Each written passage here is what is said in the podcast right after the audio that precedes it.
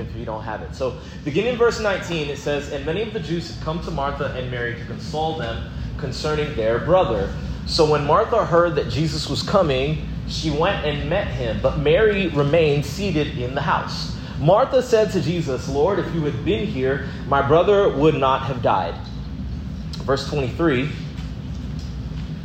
Next slide. There you go. Jesus said to her, Your brother will rise again. Martha said to him, I know that he will rise again in the resurrection on the last day. Jesus said to her, I am the resurrection and the life. Whoever believes in me, though he die, yet shall he live. And everyone who lives and believes in me shall never die. Do you believe this? Let's pray. God, we thank you just for this day and for allowing us to be able to study your word here and to sing songs of praise. And God, we're grateful that uh, we don't need the most ideal of circumstances uh, to be able to praise you. God, as soon as we wake up, we have breath in our body. Um, and it's a reason to get up and to give you praise. And so, Lord, uh, we want to do that here today. And God, we want to uh, have clarity, remove distractions that would hinder us from understanding your words for us here today. And Lord, we are just grateful for all this. We pray all this in Jesus' name. Amen. Um, so a lot of you guys know. I, I, how about this? I can easily get labeled as a Marvel hater. I'm not a Marvel hater. Uh, in fact, some of the Marvel movies are some of my uh, favorite comic book movies of all time. But uh, I also have a much higher uh, scrutiny that I take to movies. Uh, you should too. Uh, don't just watch stuff just because it's it's it's silly, mindless entertainment. Uh, and so, uh, early MCU, much bigger fan of uh, than later MCU. If you want to hear a dissertation on what problems I have, um, you know, then great. One of the most controversial opinions I have is that Endgame is a terrible movie. Uh, and I know I'm just going to drop that grenade and walk off. But yeah, we'll talk about that after church. I'll I'll ruin it for you. we have a guy in our church today that, or in our church that came to my house a couple months ago uh, on one of our food nights for fellowship, Jesus. And uh, uh, he decided to step in the doo doo of asking me, What's wrong with Avengers Endgame? And I was like, Let me count the ways. Uh, and by the time I got done, he was like, Man, that's actually a lot. And I was like, Yeah, I know. But I digress. I digress. The first Avengers movie that came out in what uh, the first team up was 2012 ish, something like that. Um, uh, great movie comes out, um, and it, it, it, changed the game for not just cinema. It's the first time seeing all of these major comic book characters teaming up together.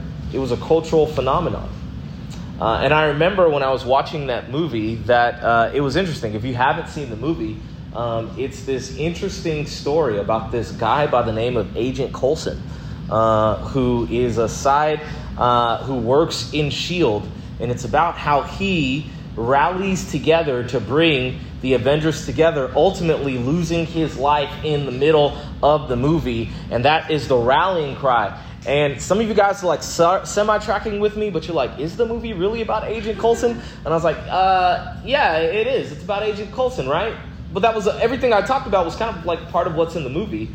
But then you're like, no, that's not really the story. And it's interesting that you say that, um, or that you feel that way. I agree with you. The movie isn't about Agent Coulson rallying the troops together, although his sacrifice and death is what ultimately gets the Avengers to stop fighting each other and go and fight against uh, Loki and the forces that are going to be invading the city of New York. Uh, his portion of the story, though, is but a footnote and a side story. And there's a much bigger story going on. Uh, and uh, as you delve deeper and deeper into the MCU, you understand that there's a bigger story. And the only reason why I say that is because oftentimes when we're looking at stories, and even when we're looking at these particular statements, we miss out. We often focus on the little thing that's a side quest rather than the main mission or the main story that's being told. And that's easy for us to do here when we're looking at a story like this in Jesus saying, I am the resurrection uh, and the life. Now, the, what becomes important for us as we look at this is to understand the greater context of what is happening. Jesus, at the beginning of this chapter, is teaching, and he is uh, uh, doing his thing in one city. When people uh, who are coming from uh, uh, Lazarus, who's a great friend of his, the brother of Mary and Martha, uh, word comes to him while he's talking that, he, that, that, that Lazarus is sick. The word comes that, La- that Lazarus is sick. Now, he could have gone immediately to Lazarus. They're like, hey, Jesus, your friend Lazarus is sick. And yet, Jesus doesn't immediately go, he delays. He chooses to wait, he chooses to hang out just a little bit longer. And what we find out is that as Jesus is going and he shows up, that Lazarus ultimately dies.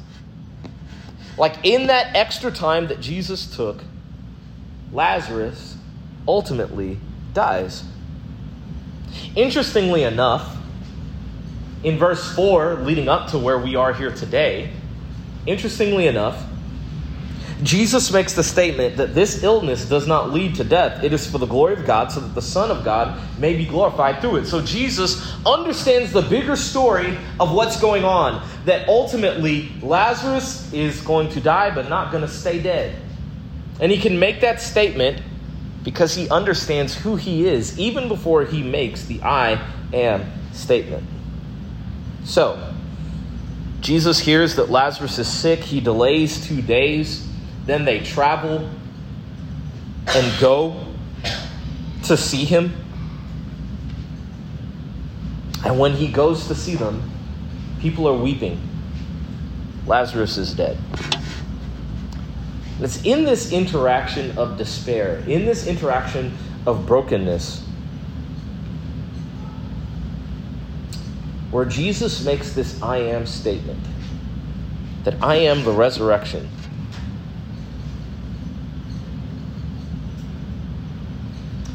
And I think that for us, as we get into the, the heart of this passage, there are going to be a couple of things that are true for us because Jesus is the resurrection and the life. And it's the same truths that were present for Mary and Martha when they interacted with Jesus some 2,000 years ago. So, let's walk through this relatively quickly. Because Jesus is the resurrection and the life. It can be three things. First is this is that because Jesus is the resurrection and life, we have a present hope. We have a present hope. Jesus ultimately comes to them. He goes to Bethany, just outside of Jerusalem, and we pick up in verse 19 and it says, And many of the Jews had come to Martha and Mary to console them concerning their brother. At this point in time, Jesus, uh, Lazarus has been in the tomb for four days.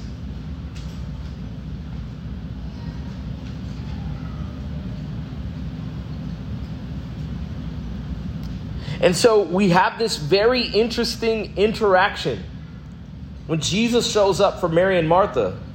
And in verse 20, it says So when Martha heard that Jesus was coming, she went and met him, but Mary remained seated in the house. And Martha said in verse 21 to Jesus, Lord, if you had been here, my brother would not have died. But even now I know that whatever you ask from God, God will give you. She recognizes that no matter what her situation currently looks like, and no matter how impossible the situation looks, if Jesus is in my presence, then I have a present hope.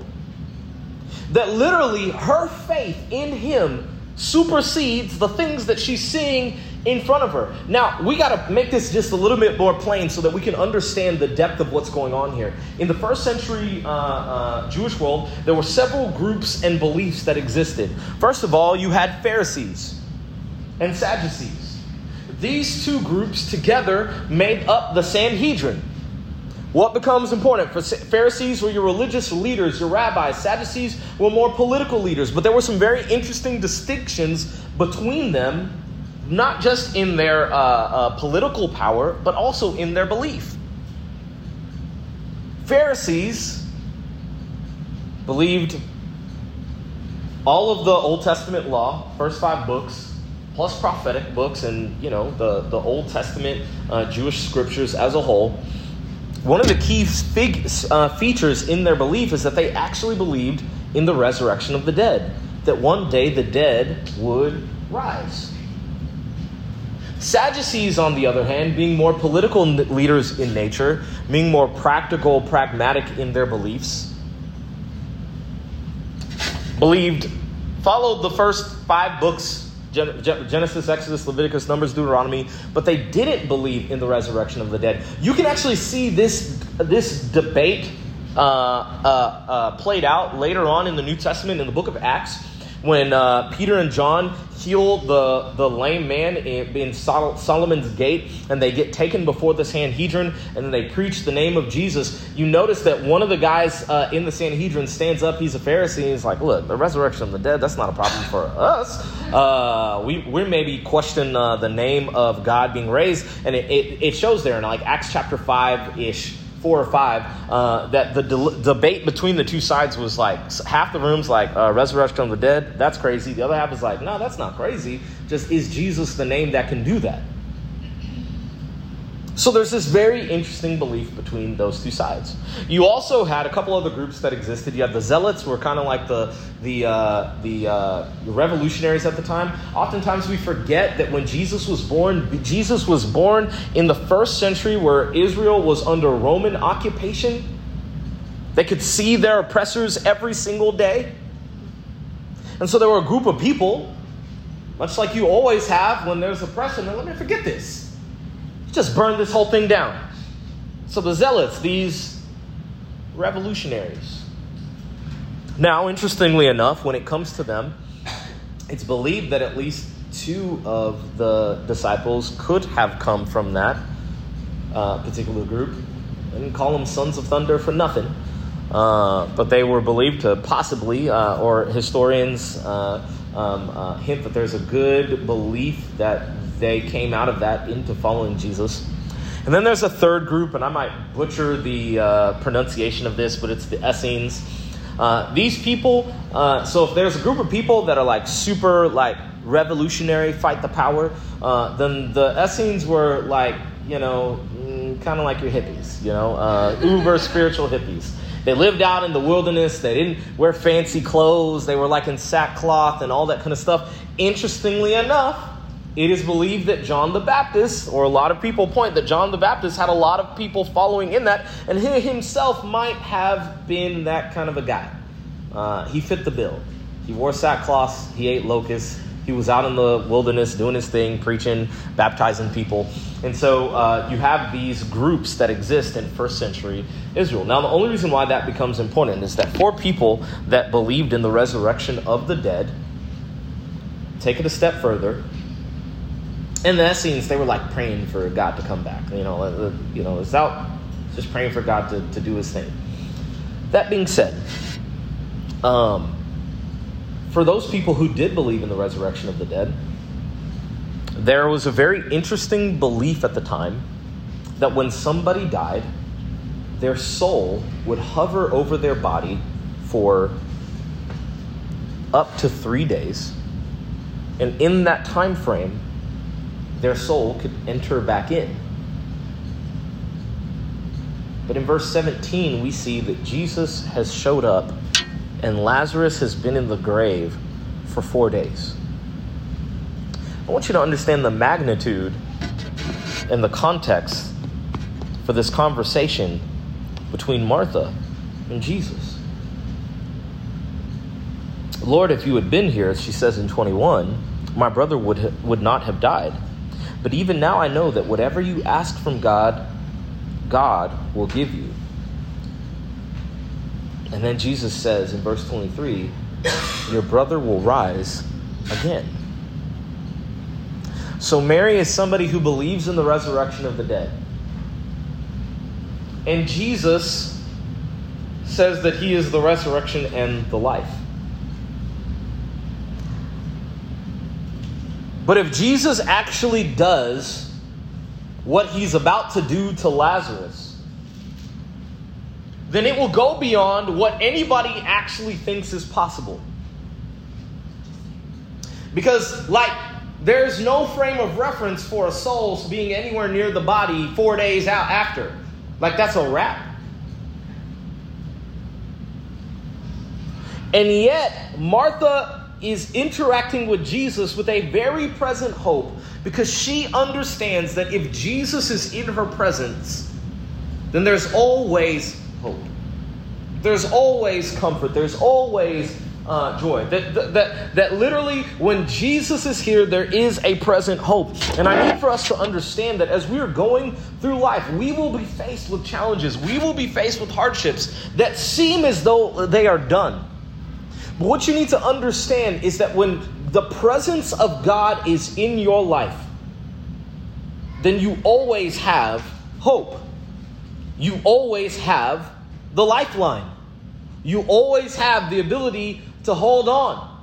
And you've got to have the kind of faith that is demonstrated throughout the, the scriptures that ultimately says, I don't care what I see in front of me, the God that I serve is able. You got to have that Meshach, Shadrach, and Abednego faith where they can literally look at the at a at at a at, at uh, what's his name? The king, uh, Nebuchadnezzar, there you go. Goodness gracious. Well, they can look at Nebuchadnezzar and say, Look, my God is bigger than you and able to deliver me out of your hands, out of this fiery furnace. Like, it, it doesn't matter. Look, they, you can turn it up extra hot. You can do whatever you're going to do. But my faith is so strong. But just like Martha, and just like those three Hebrew boys, we see this interesting thing. There's always hope but their faith isn't dependent upon God actually doing something supernatural in order for them to believe.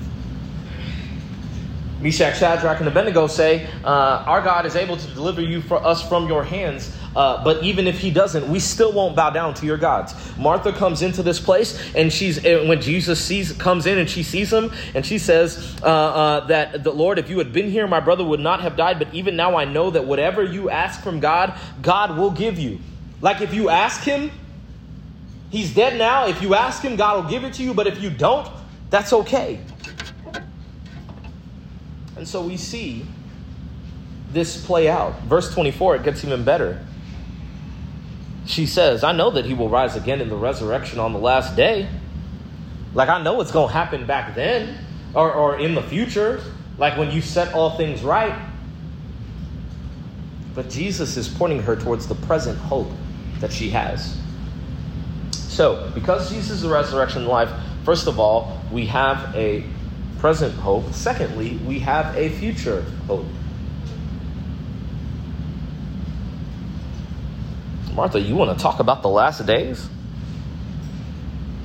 Martha said to him in verse 24, I know that he will rise again in the resurrection on the last day. Verse 25, Jesus said to her, I am the resurrection and the life. Whoever believes in me, though he die, yet shall he live. You have a future hope. Because Jesus is the resurrection and the life, there is a future hope. She makes this incredible statement.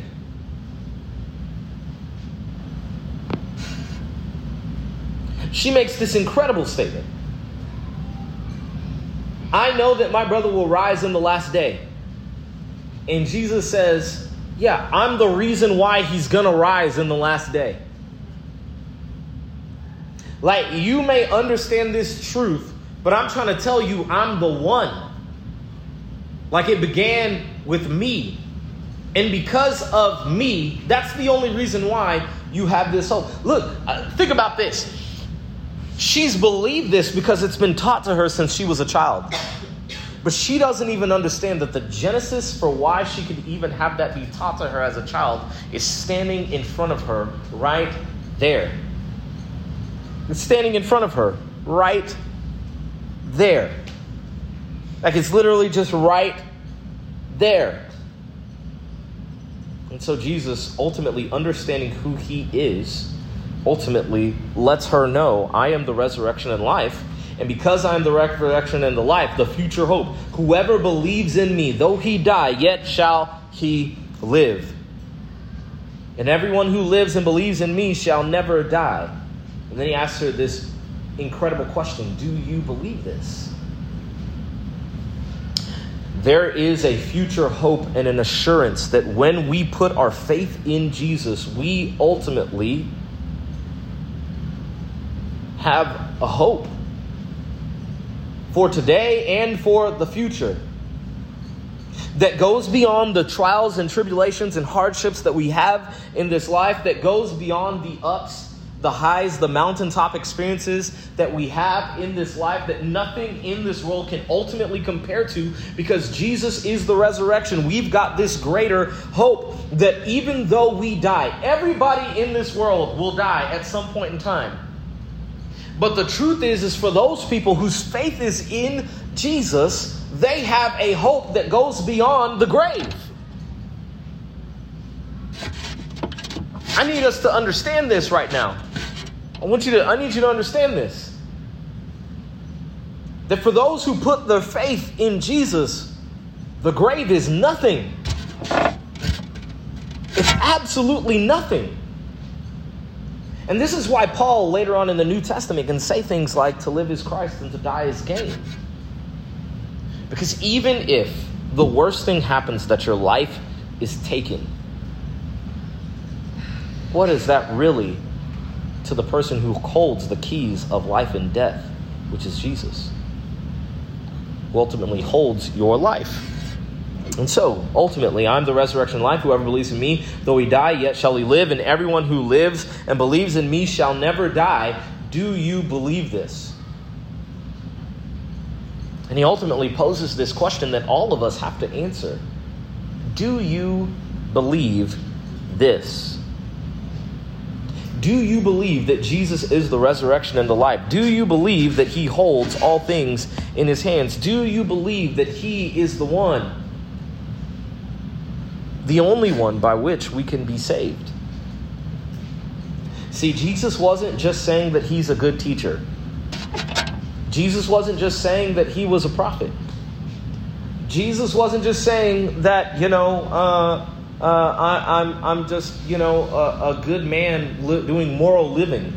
Jesus actually claimed to be God and made the statement that all, the little keys to life and death come through him. It's a divine statement, it's a divine claim. Now, you can just stop right there and look at the aftermath of what happens in this interaction. First of all, her answer is yes, Lord, in verse 27. I believe that you are the Christ, the Son of God, who is coming into the world. This is one of the 10 times, see, this is what happens when I don't have my notes. One of the 10 times, I believe, uh, uh, that somebody in the New Testament makes a messianic claim about Jesus, and she makes three of them because she says, Yes, Lord, I believe that you are the Christ, the Son of God who is coming into the world. It's incredibly important. She doesn't say yet, just say, Yes, I believe. She says, I understand that you are who you say you are, and you came here to do what you said you were going to do. So ultimately, Jesus goes. We fast forward. He goes before Lazarus. He sees Mary. There's this incredible verse in Scripture, one of the shortest ones, where Jesus weeps. In verse 35. And then ultimately, Jesus does the unthinkable, something that honestly would terrify me. Jesus calls out to Lazarus, and the dude actually got up out of the grave and started walking. I don't know about you, but uh, it's terrifying to me. I mean, maybe you guys are just comfortable around dead bodies. I remember my first funeral as a child, the first one that I really remember. Uh, my friend's dad passed away and I remember going to the funeral and sitting there, and you know, I'm a little kid, and I just, just you know, like just stared at the casket. I was like, how do we know he's not just gonna pop up and say what's up? Um, and and you know like it, it, it, freaked me out. And Haitians we you know we, we gotta we gotta leave the casket open and then afterwards go stare at it one more time. And they're like do you want to go say uh, uh, bye to uh, uh, Semak? And I, or Fremak? And I was like no sir. I am good. I'm good. I don't I don't want to do it. Uh, uh, and and and, and so I didn't do it. it. it. terrified me. And oftentimes, I think we, we misunderstand. It's funny. I was at a uh, had a reception yesterday in San Antonio, and I remember sitting there having this conversation. Like, do you realize how terrifying most things that we sing about are? It's actually why I don't like Christmas and Santa Claus and all that other kind of stuff. I mean, uh, but one of the, the most terrifying things in the world is actually Frosty the Snowman. I don't know if you realize, but Frosty is a horror story, uh, literally paranormal activity or something under the sun. I need you to think about this. Some kids are playing in the snow and they decide to make a snow man. They're being cute with it. You can imagine little five, six, seven year old kids playing in the snow. And they're like, you can have a carrot nose and some button eyes and, you know, little mouth smiling and all that kind of stuff. And at some point in time, because of a magic hat, the snowman gets up and starts walking and is like, hey, guys, how's it going? Terrifying. Terrifying. Absolutely. You know how I know it's terrifying?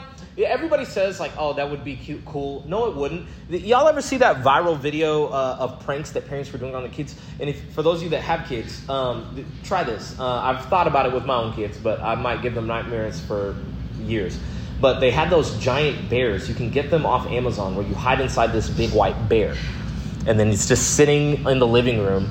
And then when your kids come by, you just kind of twitch a little bit, and then you know they're like did that move? No. And then next thing you know eventually like the bear just gets up and starts walking and kids everywhere parents filming themselves doing this to their kids just screaming all over the place ah, ah, ah. and i'm like yes that's exactly what would happen if your snowman started walking and talking. But it didn't just end there because at some point in time these kids made a snowman and then like the sun came out and murdered him and so, literally in front of these kids' faces, poor little seven year old Johnny or Malik or whatever their kids, these kids' name were, were, are playing with the snowman. The snowman melts in front of their eyes. And as he's melting to his death, goes, I'll be back. Like, no, no, no, no, no, no, no, no, no, no, no, no. I'm telling you, every single time everybody starts saying Frosty the Snowman, like y'all better get that devil juju out of here. I'm not listening to that. I'm not teaching my kids that foolishness. We're not playing that game. And so, like, I, I just for me, that every time I read this part of the scriptures, I need you to understand. The, think about it. Some of the people sitting outside of the tomb were the people that wrapped him up, the people that did all the stuff that cleaned him, that pronounced him dead, that were there. They were wailing one minute, and next next thing you know, the guy that was actually dead and has been dead for four days Monday, Tuesday, Wednesday, Thursday like he's been in the grave just gets out and it's like, what's up? And Jesus demonstrates his power. And I need us to understand that Jesus literally said, I'm the resurrection and the life. And then he looks at somebody who's dead and just says, Get up. And they got up because even death must obey him. That ought to encourage you. Because if God isn't done with you yet, then it's not over. There's an old gospel song that says it's not over until God says it's over. The converse is true, but when God says it's done, it's done. That's what it means to have the powers of life and death in his hand. So I'll close out by saying this. So, first of all, you see uh, the faith and belief that others have. But the last thing towards the end of this is that you see, if you were to keep going in verse 45, uh, all the way through to the end, you see that this was no small statement. And this was no small miracle. Because this particular uh, miracle and I am statement is what led to the plot to kill Jesus during Passover. Some people heard what Jesus said and believed. Others rejected not just him, but had to lash out against the message. And Jesus, understanding all of this, still chose to do what he did. Because Jesus the resurrection and the life, you have a present hope, you have a future hope, and you ultimately have a sacrificial king who does not care what he loses in order to pursue his will. And you ought to be grateful today that his love caused him to die for your sins so that you can have life. Because anyone who believes in him, though they die, they shall live.